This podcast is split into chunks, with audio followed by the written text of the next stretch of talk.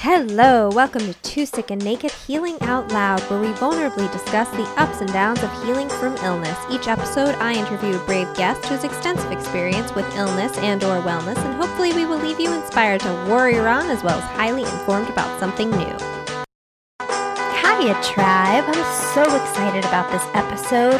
I'm going to go buy some new CoQ10 and maybe start LDA treatment. Sasha super inspired me. We are so lucky to have Sasha Alexander with us this week, a life and health coach. Uh, we talk all about her long journey with illness, being misdiagnosed, and her eventual healing. Seriously, you guys, this has been going on for her for 25 years. We talk about Hashimoto's, interstitial cystitis, autoimmune disease, how to have a partnership when you're sick, and how Sasha has lowered her autoimmunity by 80% in just two years. She is vibrant, y'all, and triumphant. Today, our weekly challenge is to share on social media every day about your illness. Let people in, let people in.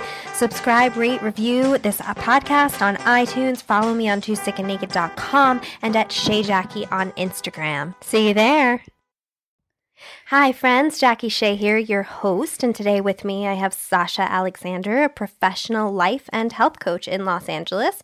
She's also a successful TV, film, and commercial actress and activist whose work has been featured on BuzzFeed, Huffington Post, Jezebel, Vanity Fair Italia, Shape Magazine, GQ, and more. Uh, she has Hashimoto's thyroiditis, interstitial cystitis, and chronic migraines. Hi, Sasha. Hi, Jackie. Thank you for helping me with that one. You're I always welcome. have trouble with that one. um, so you have I have trouble with that one too. interstitial In my life. yeah, yeah. Um, actually, if you want to give us a quick, because we've talked about Hashimoto's on this show, and chronic migraines kind of speak for themselves. But if you want to give us a quick, what is interstitial cystitis? That would Totally. be great. Yeah, interstitial cystitis is a autoimmune disease that attacks the bladder lining. So we have a mucosal lining in the inside of our bladder, and it actually goes like all the way down through the urethra, which is like the little tiny tube that lets you urinate. And mucus coats all of that, which is what keeps your the inside of your bladder from being irritated by um, urine, which is actually, although it's sterile, like it's clean, it can be acidic and it has waste in it, and and the mucus protects the lining of your bladder from essentially being irritated by that. So once that mucus lining starts to deteriorate for reasons that are pretty mysterious in terms of interstitial cystitis, although I have theories, and so does functional medicine world. But Western medicine is like, we don't know why this happens. Um, your urine starts to irritate your bladder. Sorry, I'm laughing because like this is the disease I don't tell people about because it's like so embarrassing. so, Oh. so, like talking about it's just causes I mean, me. we talk about Oh poop all the time on this show. We always talk about bowel movements and urine. I don't think that's embarrassing. Thank you. Thank all. you. I guess it's just because I, I know like how many times I've almost peed my pants, like the times I have peed my pants. Like I know like all of it, you know, I essentially have the bladder issues of like a 70, 80 year old woman, but they started when I was 28 years old. So Isn't that it's really cute. It was really sexy for everybody. I know when people talk about like how hard it is to get old around me, I'm like, well, I like, kind of have the body of like, and I kind of know what that feels like. Like I have arthritis. Hundred percent. I also have arthritis. Yeah. I'm like, well, I can't pee. It's hard for me to breathe. I get headaches when I look at screens for too long, and yeah, I'm pretty tired. I want to go to bed at nine, so like, I'm, you I'm have your training, Yeah, yeah. I'm all ready. So that's interstitial cystitis. So essentially, what it um. God, I shudder to even tell people because I like want to protect everybody from this disease. But if anybody's ever had a UTI, which most people have, that's what interstitial cystitis feels like all the time. Oh Yeah, God! But you have a lot of this under control today. I do. I do. So which is incredible. You have a lot of healing. I do. I'm just gonna say that at the front of the episode, like you Yeah. are doing really well. I You're, am. uh, full of energy and excitement and life and vitality, and you're not peeing yourself. I'm not. Yeah, I'm here in front of you, not Crotch peeing. open. crotch It's true. I'm Not peeing yourself. sitting very comfortably, crotch to the world. Yeah, that's true. Actually, I've been. I've It's a been. big deal. It's a big deal. It's not that. Um, so you have an unfortunately common story, Mm-hmm. which is that you went 22 years undiagnosed with mysterious symptoms and you got sick from the age of eight. yeah. Um, which right. is mystery illness is uh, becoming a larger and larger issue in Yep. in the world today. Um, so Tell us a little bit about that. What were you experiencing at eight years old? What were your first Yeah. symptoms? Yeah. So I had sudden onset migraines. So it was actually really dramatic. I went from feeling good as a little kid does most of the time. To like one day I remember I was uh, being picked up from daycare by my dad and I was walking down the like cement um, walkway out of the daycare and I remember having this like splitting headache and I just remember holding my dad's hand because he was like super tall. So I was like reaching up and holding his hand and I was in a lot of pain. And then I remember every day that week the same thing. Like he'd pick me up at like 5 6 p.m from daycare when he got done with work and I would make that walk and I would have these headaches. So starting at eight, I had them like five, six days in a row that first week. And then they would come back like seasonally. And, you know, I would get like three a year, four a year. Um, and right away, they knew that they were migraines. Nobody really knew why I was getting them. I was sent to Children's Hospital in Seattle at the time. And I was told that it was, I mean, sadly, a huge part of my story is like being gaslit from a really young age. So I was told it was my responsibility right away. It was like eight years old. They were like, "You're too stressed out." Just like my face was like, what? I've never actually heard of an eight year old having migraines. Yeah. First of all. yeah, And Yeah. second of all, Yeah. I mean, were you stressed out? Did you have like a traumatic childhood?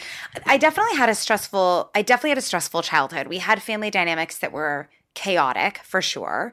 Um, but like, I, I mean, oh God, that's so hard to say, Jackie. I get really. This is a place where I'm like, I don't know how much of my childhood trauma accounts for chronic illness, but I know that in myself and my clients, there's like a huge pattern in terms of like people that experience child like trauma at a young age and like deterioration of their health throughout their adult life. So like I there was definitely some there was definitely some like repre- there was a lot of repression of emotions going on in our family and then there was kind of like some raging episodes as well. Mhm. In terms of like if I Oh, this is such a complex conversation because like I don't believe that I like generated this illness out of emotional imbalance. I think that that's one of the most troubling theories that's actually out there for chronic illness sufferers because it kind of buys into this idea that there's nothing physiologically going on with you and I do not believe that that's the case. No, I think that emotional stuff can trigger physiological stuff, which is not which is not the same as saying there's nothing physiological going on. Exactly. I totally hear you. Yes. And like one of the biggest triggers for me when I was sick was people telling me it was like psychosomatic. Well, which is exactly. insane and totally not true. and it keeps people sick and dying. It does. However, I had a super traumatic childhood, and I know that the trauma I experienced over and over again made it so that my body really couldn't. De- my body was getting flooded so often with these hormones and the Mm, stress, chemicals, yeah. that it definitely made my body a sicker, more acidic, toxic place. Um, so so I I hear you on on the like comp- complexity of the issue, and I'm Yeah. definitely not suggesting. I'm just more asking like. Were like, could you have been so stressed that you were getting chronic migraines? Oh, I see. Oh, like there's truly no way. Right. I was actually like famously the happiest child ever. Right. And actually, what's interesting about my health problems through my childhood is there was like a tremendous amount of resiliency at that point. Like I, I, like I would have these episodes of. So it started with the migraines. I was sent. I was. I started to do biofeedback and stress management and meditation as an eight year old to try to control those headaches, which was actually when I did it effective, but I was eight. I was like, fuck this. Honestly, like I remember being so angry that I was a little kid that had to be made to sit after school and listen to this meditation tape. I was like, this is fuck this, this makes me feel like I'm doing something wrong. I know I'm not. I'm like living my kid life. So I like stopped doing it.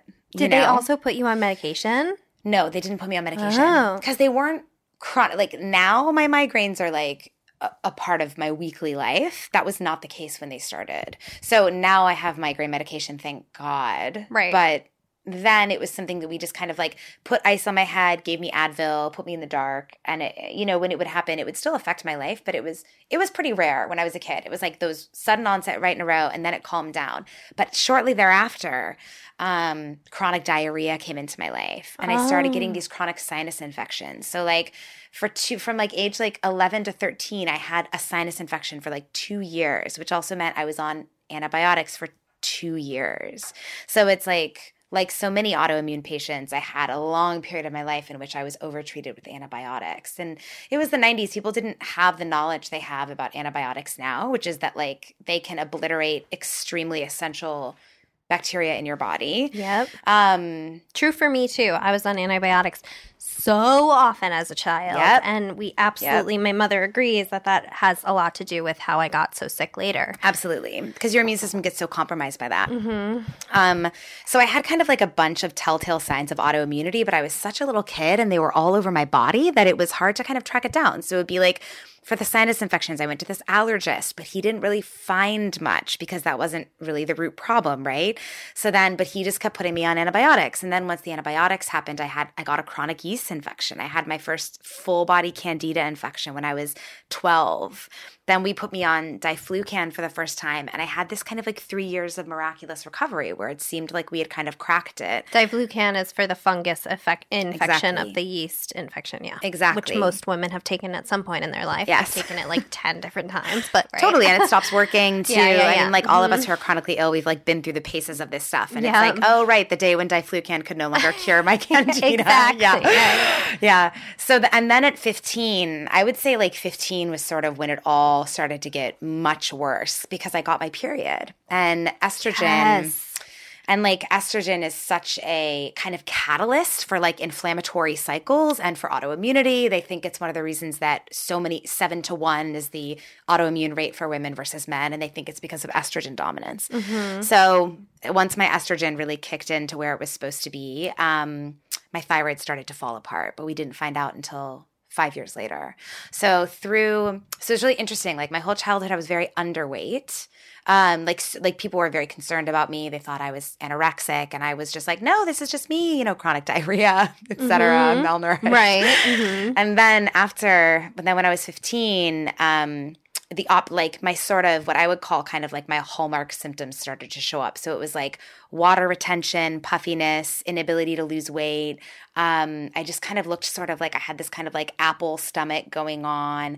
And I was just kind of like puffy, like just water retention all the time. And that's like a telltale Hashimoto's thing. And this at this point you have no diagnoses. None. No. Yeah. We thought dust mite allergy at one point that allergists had found that. But I, that was really the only thing that was found. Just managing symptoms. yeah, we were just managing symptoms. Were your parents concerned or were they my mom I Mm. I had like a lot of different things going on when I was a kid nothing quite it wasn't quite that serious but I had like cold sores chronically Yeah. and I had chronic you know I would always be the one who got sick and Mm. I, I had all these things and I would complain about aches and pains in my body but Mm. like it was all easy to Yeah. ignore Yes, it was for me too. Okay. And I think part of that is because your your body has a different resilience as a child. Mm, like yeah. you're literally just newer to to this earth. And I think that there was a level of bounce back that my body lost over time. Mm-hmm. And so as a kid, I would have these like acute Er, like times of suffering that then would like go away.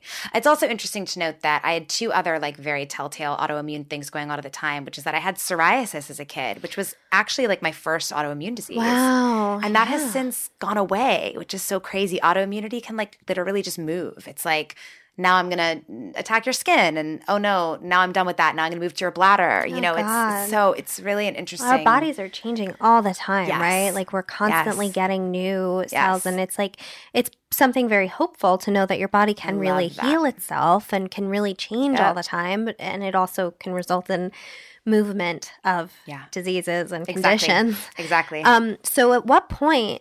So you still didn't get diagnosed for another ten years? Actually, something even more tragic happened. So, Oh yeah, so, so, so we did discover my thyroid. We discovered Hashimoto's when I was 20. Okay. Um, which is really good because I was very hyper. So my Hashi's story started with I was actually very hyperthyroid. So my heart rate was crazy high, hot flashes, food intolerances started showing up in college. I was kind of like bloated all the time, really fatigued. Um, so they found it because they, we we found it. I was like classic TSH test, which is like the classic thyroid test.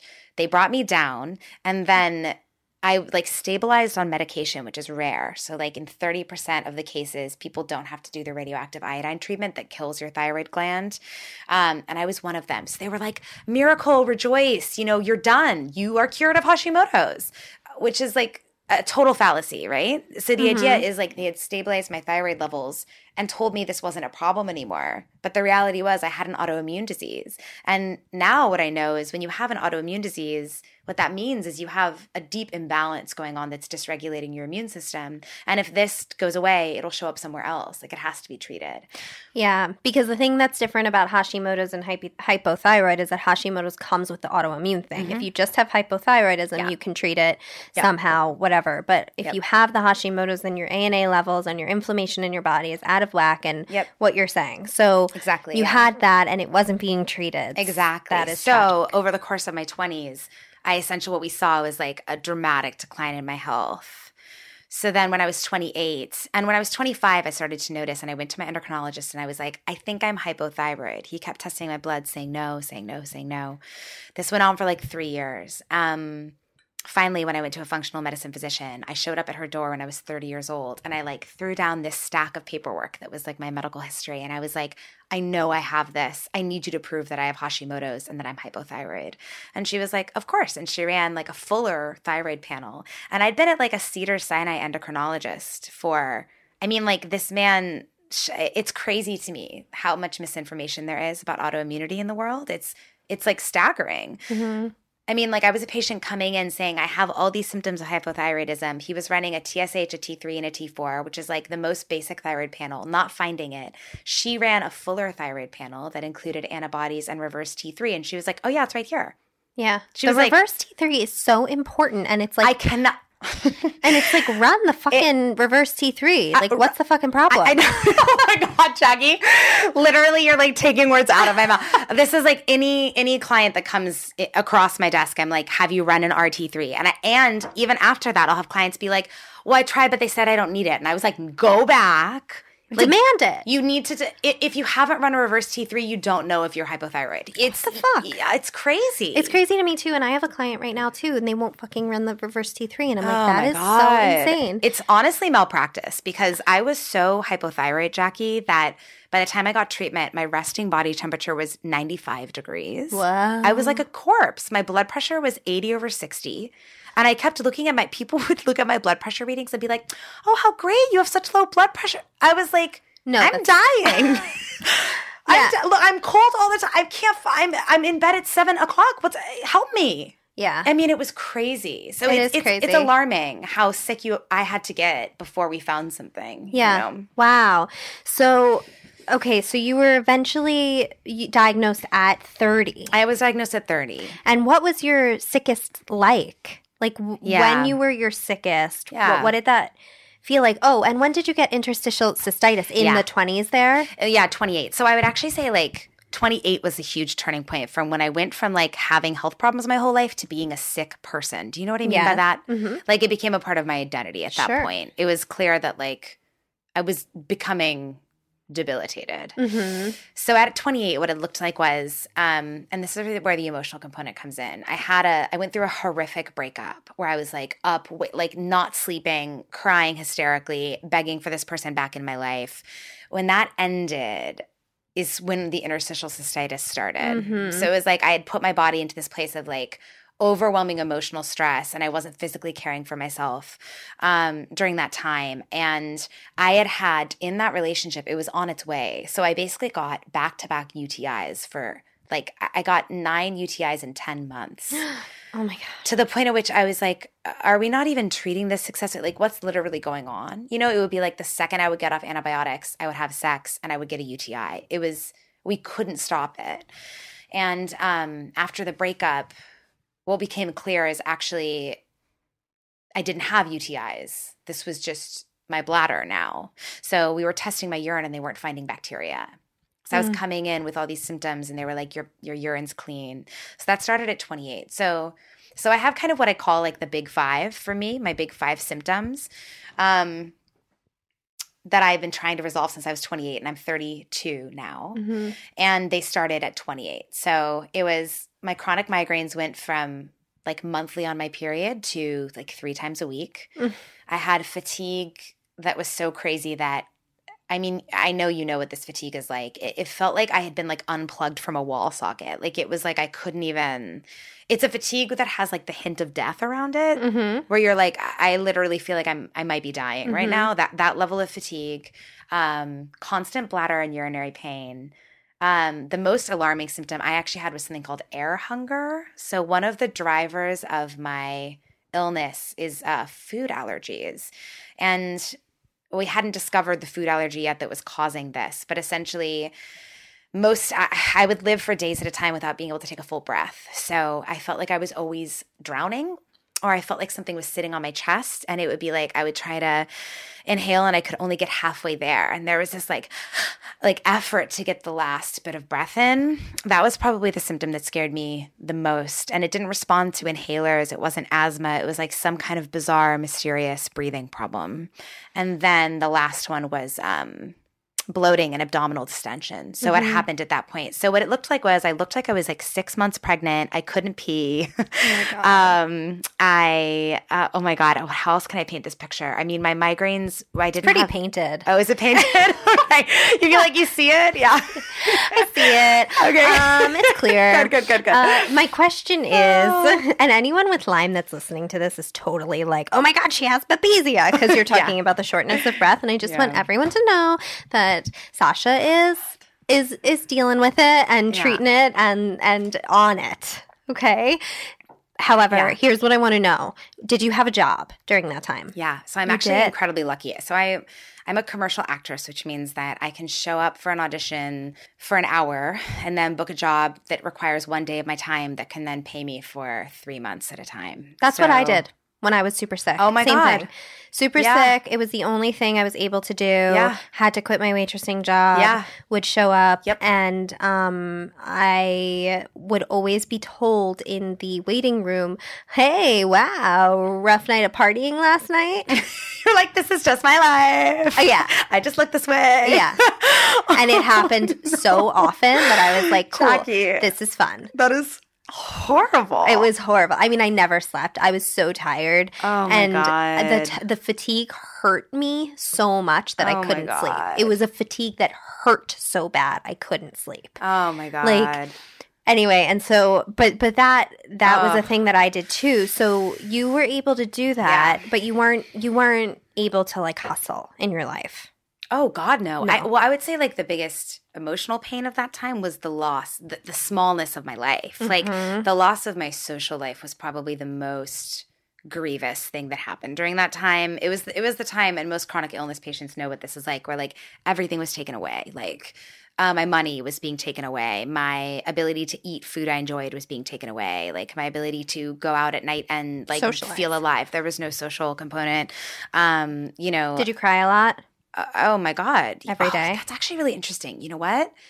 I actually cried a lot more once i started getting better. I think the time when i was really sick i was actually so scared that i didn't. What i would do is i would go I, I would be like every time i felt like i'm dying i would put it out of my mind and i would get online and i would look for answers. Mm. and um I was relentless. Like I was relentless in my hunt to find out what was going on. Right. And it's actually from that that I created what I call the six root causes of chronic illness. Like based on my research, I created this sort of map uh, of a way to think about it. Because what Mhm. I was finding is in everything I read from all the message boards, patient testimonies like yours, you know, podcasts like these, um, books by Dr. Amy Myers, Dr. Mark Hyman, um, Dr. Datis Kharrazian, like everything I was reading, there was sort of this set of things. And it was undiscovered allergies, it was nutritional issues, it was um, toxicity, like heavy metals and chemical toxicity and chemical sensitivities, microbes like Lyme, microbes like Epstein Barr, you know, like Mhm. unknown infections in the body, and also like dysbiosis in the gut, parasites, all of that Mhm. um, genetic mutations and stress. It was it was that like that's what it was. Mhm. And so I kind of got organized in my mind. I was like, what I have falls into this these six categories in some way,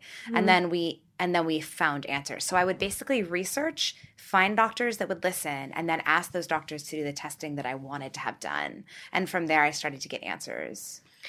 Wow. And it was during this time that you met your boy your Yeah. today partner. Yeah, So it was during this time that you were barely functioning yeah, uh, yeah. that you met your partner. And I I am really into that because I too, as I shared with you, Hmm. met Ian when I had just gotten diagnosed. Mm, it's incredible. and it's amazing and i think it's and i like i told you i did a whole podcast with him on this topic because i think it's so important for people to know that partnership is 100% possible Yeah. when you're not feeling well and i wanted to ask you uh, quickly i would want to get into the whole story about how you guys met and all of that Mm. but what i really want to know for people is like what are your top three tips to people that are sick and dating or sick and in a relationship Oh wow! I oh my god! I'm so happy you asked that question. What a cool question. Um, I think my first tip is like challenge the notion that it's not possible. Mm. Like don't like really sit and be like, uh, is it true that it's not possible to be loved like this? Like, is it true that it's not possible to find somebody like this? are you doing some byron katie Always, I love her. She's my number one. She's so great. Byron Katie is a person that tells you to challenge your thoughts, and I really love that. Okay, so that's a great tip. Continue. Be number sorry. one. Um, number two would be like let them in. Mm. So my boyfriend like loves, and actually, this isn't just a romantic relationship. What I really learned about my illness is it it can transform your relationships in powerful ways if you're willing to let people in. And I think Mm. like one of the biggest gifts that my illness gave me was transparency. Like I was so the person that was like, I've got it. I don't need anybody's help. I can do it all on my own. Even to the point at which, like, with all my mystery illness, I was working. You know, I like never like I. eh, You know, I was like running around tutoring. I was putting stuffing myself with pain pills to try to get through my days. And, and you know, there's a limit to how much healing can happen when you're operating from that place. So it's like, I guess my second tip would be like share. My Mm. boyfriend loves when I tell him what's going on, Mm. especially because he knows that it like lifts things off of me. Like when Mm. I come home and I'm really in my head, because I think one of the loneliest parts of chronic illness, and it isn't lonely for me anymore because of Andre, my boyfriend, Mm. is the the the detective work. It's like so much of my of my time I'll be like, okay, I'm having a flare. What did I do two days ago? Like I'm thinking, and like, what are my next steps? Like, what do I want to bring up? How, what am I going to add to my protocol? What kind of testing can I get done? Like, what caused this? How can I plan my week? You know, and doing that with him has been a huge gift because I'll just open my mouth and I'll I'll say it. Or if I get results that are disturbing and I'll come home instead of suffering with it by myself, I'll cry with him and I'll I'll tell people what's going on. Awesome. Yeah, that'll be my second. And even last night too, I was out with one of my best friends and I had a bladder flare last night. And I was like, uh, I actually just need us to sit for 20 minutes before I get up. I need to like wait for my meds to kick in. And she was like, Oh, what's going on? And I told her what it's like to have a bladder flare. And she was like, You know, I love being included in this and I love Mm. knowing and Cool. so that just changed my life. Um, my third, that's so funny. Sex is coming up. Okay. Um, so I guess my third is about sex. What do I want to say? It's okay to like back burner it if you have to. Mm. Like our sex life had, I had to like rethink because interstitial cystitis is a pelvic pain disease. I had to rethink what it looked like to have a sex life that was quote unquote good, if that makes sense. Of course. So it's like, I think the generosity that I started treating myself with to be like, what I have is enough. Like maybe my presence in the relationship is enough. And so much of this is misogyny too. Like women are expected to be able to be so sexually available. Yeah. And we're taught that that's so much of our value. And I know I really felt prior to getting sick that my sexual availability in a relationship was so much of my value. Yeah. Um, 100%. And I've been shown such generosity and love inside my partnership around like what's possible with sex for us. Mhm. And at a certain point, I was, we just took sex off the table for a certain amount of time because I was in too much pain. Great. And it was just like the most loving, it was a time that was so be- beautiful. Like I, I got to experience our friendship and our companionship in this different way. So that's what I would say is like, th- rethink your ideas about expectations of you and your body Yeah. inside a romantic partnership. That's great. thanks. I I would would add one tip to that for me, Mhm. which was and my biggest tip that I give, which is actually it goes well with let them in and be vulnerable, but it's totally different. It is um, to have a huge support system and to not put it all on your partner. Mm. That's actually my biggest tip is to take it to Mm. spread it out that no one person can hold Yeah. it all. Um, as much as you can. So that is the way I felt. Mm. But you know, the other important part about that is that everyone is different. Yeah. And like my partner can't hold too, too much of it. You know, it starts to get really get to him and give him a lot of anxiety. Ooh, sorry. So I have to be careful. Like I have to make sure that I have a large support network and Yep. but I'm going to use that and we're going to take a quick break to talk about the weekly challenge. Um, because what you just said totally set me off for your weekly challenge, which which is to um, let people in and share on social media um, once a day for seven days about your illness and how you're feeling. Yeah. Um, I love this weekly challenge and it helped me a lot. And I had to post a fundraiser on social media, and that was super vulnerable and Wow. hard. But people consistently wrote to me about like how inspiring it was for me to let them in. And I got a lot of support that way, and I felt super loved. My friend Eva talks about it how it really changed her life and it has uh, inspired other people to share more openly on social media about what's Totally. going on with them. So, do you want to tell us a little bit about Yeah. About that? Yeah, I mean, there's so many things I love about this challenge. I think like the, the biggest invitation is like the deepest level of visibility, which is so essential for people who are are struggling with long term illness. There's such a level of isolation that can creep in. So I think like the first level of the challenge is really like an opportunity to be visible and to be like. This is a part of my life. It's not like a detour from my life. And I think what I see in my mm-hmm. clients and myself is like so much freedom and healing can come forward when we when we accept that the illness is here for a reason and it's here. It's not like it's not like a tragic distraction. It's like a part of your life that's worthy of sharing about and speaking about. Um and it grows other people and it grows community. And i think that's probably like the foundational layer.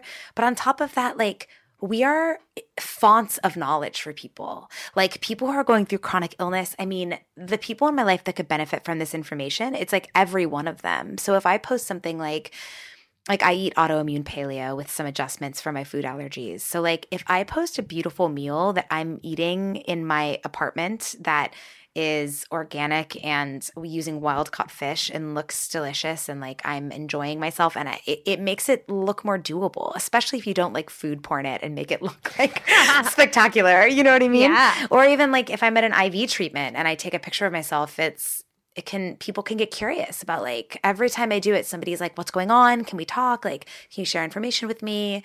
Um, or even just that shot of people telling you you're being courageous can be the most incredible. I think like it's so easy to feel forgotten going through something like this, and when I post something like that, I realize how I am in people's minds and hearts, and it can be the most necessary shot of inspiration and just like love. Yeah, totally. Me too. I got so many messages that were just like, hang in there. Ugh. And I loved hang in there. I don't know why. Like, hang in there really, really helped me. I was like, I will hang in there. I will. well, because it acknowledges your suffering. it acknowledges I'm suffering and it acknowledges that I can yes. hang in Yes. and like hang tight Yes. and we'll get through. Yes. Um, a lot of people said things like, you know, you're so this is so inspiring or you're so tough or Mm. like and and I know that it doesn't you don't have to be you're not tough or strong to get through like illness. You don't need strength like you you need luck and like a lot of work um between Mm-hmm. Money. yourself and money and all that. But Yep. but all of that stuff really helped me. So I, I think Yeah. that's just wonderful and, and you'll be amazed at how much love can just creep through into those dark places. totally. Um, so thank you so much for that weekly Yeah, challenge. And I'm that's it. And now we'll get we'll kind of we'll get back to your interview Okay, cool. here. Um, so you've reduced your autoimmunity by Mm-hmm. 80 percent Oh, in God. two years. Yeah, it's amazing. It's amazing. How'd you do it? I know you've tried everything to get well. I have. Um, everything, everything. But if you can run through well, first of all, what was the most effective conventional medicine thing you did since that's not really the route you took? Uh huh. The most effective conventional medicine thing I did is definitely my thyroid replacement. So, like, I'm on a prescription uh, T3 only medication called Cytomel that, like, totally impacted my life in a positive way. And I would also say my second most effective Western medicine treatments have been um, pain relief. So, Oh, like, good. thank God for my bladder pain medication. Thank God for my migraine medication. Like, it's truly, I try to tell my coaching clients and myself and anybody who's going through this that like you don't need to suffer. Like it's, it's essential that I'm not suffering constantly. Mm-hmm. It's like I'm passionate about seeking out the root causes of my conditions, but in the meantime, like having a migraine medication that works allows me to have a relationship, have friendships, make money that I, so that I can keep seeking treatment, um, make plans, have a job. You Fuck know, yeah. do things that are important. One hundred percent. So I'm deep like i have deep gratitude for the medical system. Well not the medical system. I have deep, i have deep gratitude for medical researchers pharmaceutical companies.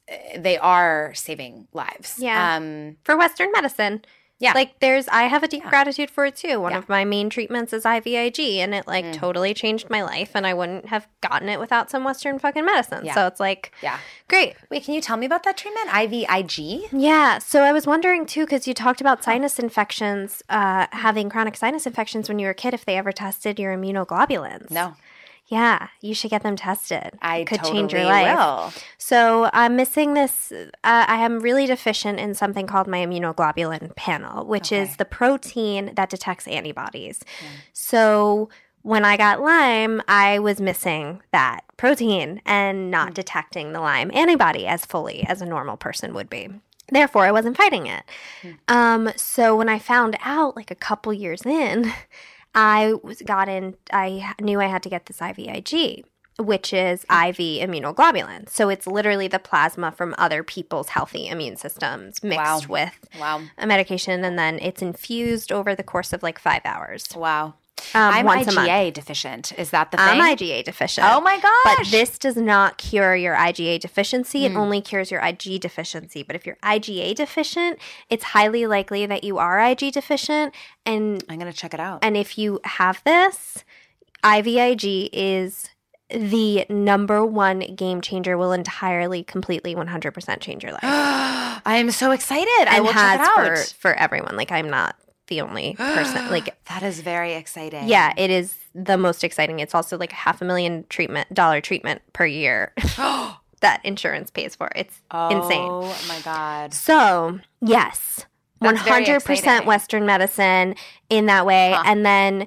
You've done so many things holistically. What what would be your top holistic Rex? I'll tell you the ones that worked Great. for me. Um, the thing that works better than anything that I've done is LDA treatments. So low dose allergen treatments to control my chemical and food sensitivities and lower my overall body inflammation. It also, I'm also treated for Lyme this way. I, so in my LDA shot that I get every eight weeks, um, I'm desensitized. My immune system is desensitized to 400 foods and chemicals and also to Lyme disease because I was diagnosed uh, with Lyme by a homeopath and was cleared from quote unquote cleared. Lyme was cleared from my system by homeopathy. So we have kind of like a question mark around my Lyme involvement. But that's really interesting about immunodeficiency and Lyme because it could explain some like ongoing stuff for me. So mm-hmm. that's that's really helpful to hear. Um, so LDA, I literally I like sing it from the hilltops. I cannot believe. I mean, uh, my immediate symptom relief for me and over the course of I started in 2017 and my improvement over the past year, I would say primarily has been due to LDA treatment. Where do you do them in LA? I do them with a doctor named Dr. Robin Bernhoft, who's oh, cool. an environment, environmental medicine and allergy physician. So he works out of Ojai and he works out of Santa Monica. Cool. And he is dope. Like he is beyond um because he's lived this. And in general, doctors who have lived this experience are the ones that I seek out. Sure. Yeah. Um so LDA is up there for me. Um I did a lot of heavy metal chelation, which is probably the most controversial treatment that I've done. Um, I do believe it was very helpful. It was very impactful in my case. So that means that I got IV treatments to pull mercury, aluminum, lead, and uranium out of my body. What IV treatments like glutathione? No, it was DMPS, EDTA, and glutathione. Oh, mm-hmm. did you do the Andy Cutler protocol at all? Or I didn't because that's an oral and it's over a longer period of time. And I was like, let's get this shit out. So I decided cool. to do IV um, because I did have significant levels of aluminum, like off the charts levels of aluminum. Um, we think because of antacids that I took when I was like a ton of it, and ah. also um, vaccines. Mm-hmm. Um, I have the MTHFR gene mutation, which mm-hmm. keeps me from methylating out heavy metals out of my body properly. So getting heavy metals out and keeping them out has been a big big help. So I would say, especially my mercury treatments, I really believe in those. Infrared saunas have been totally game changing.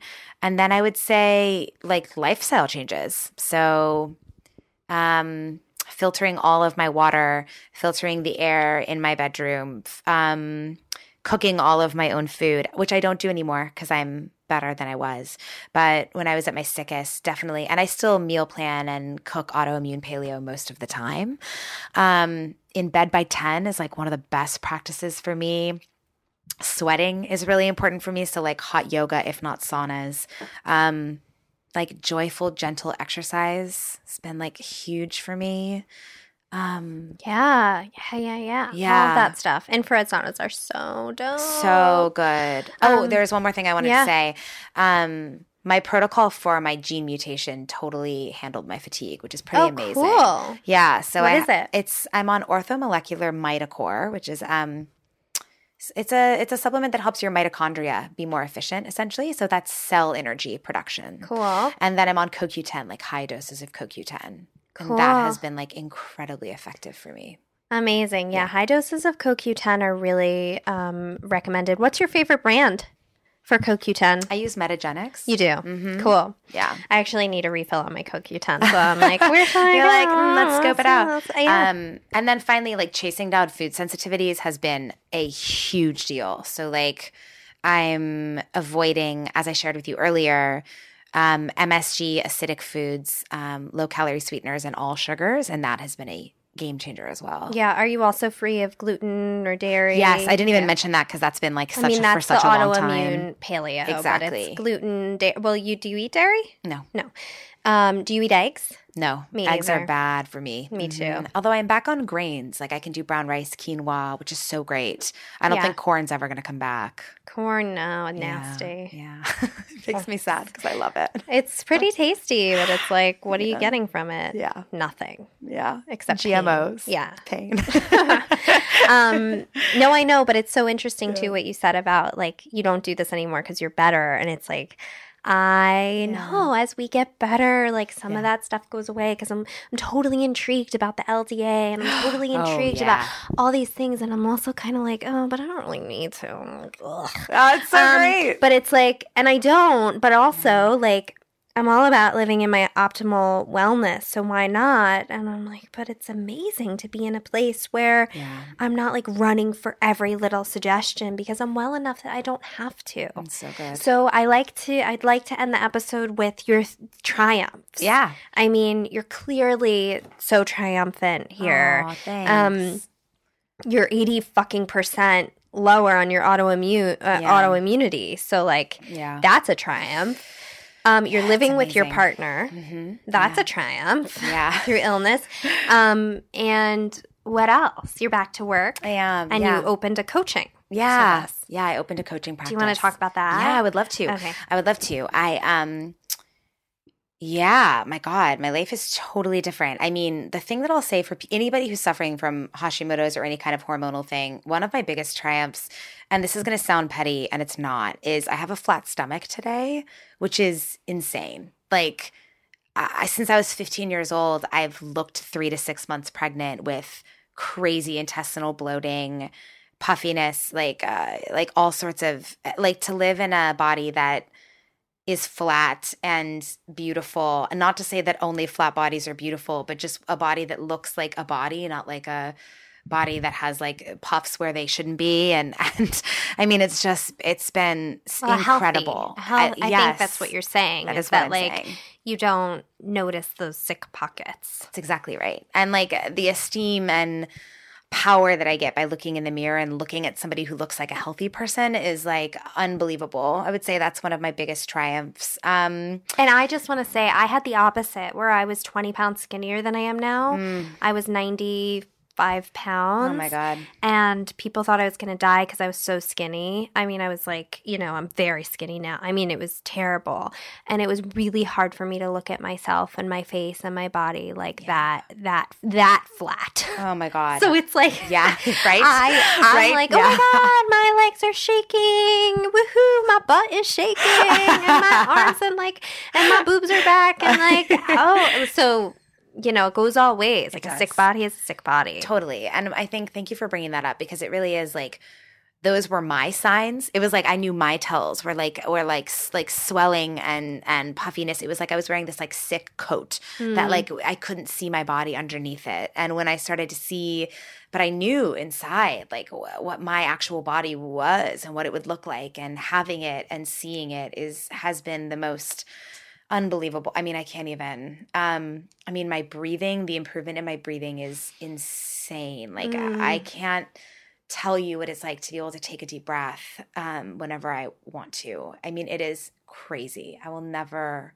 Take that for granted. never again. take that for granted again. Um, like my swelling in one knee is totally gone. Um, my God, what else? I mean, my bladder. It's hard because my bladder's in a flare currently, so I.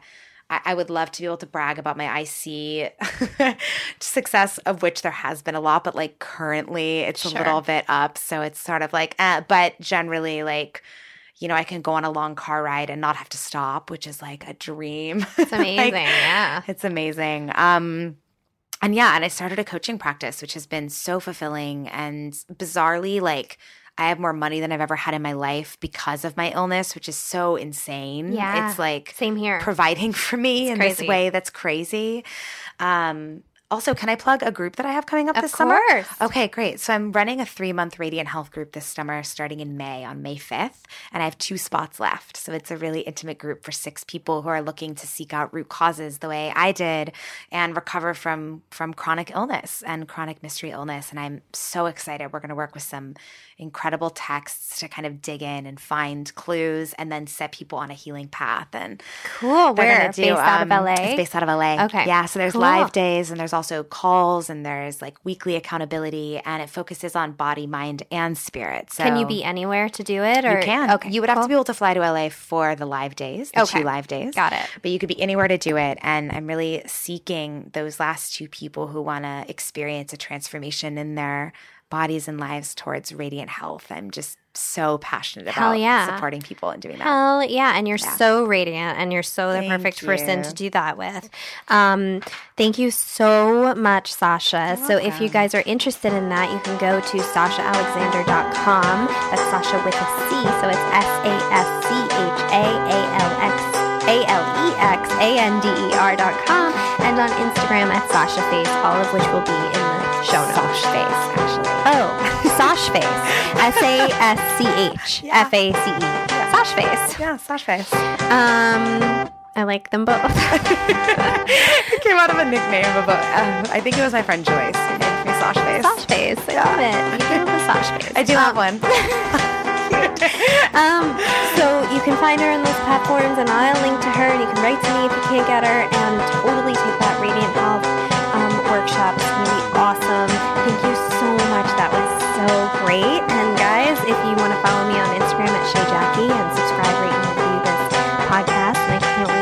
See you next week. Good luck with that weekly challenge. Go get the love. Bye.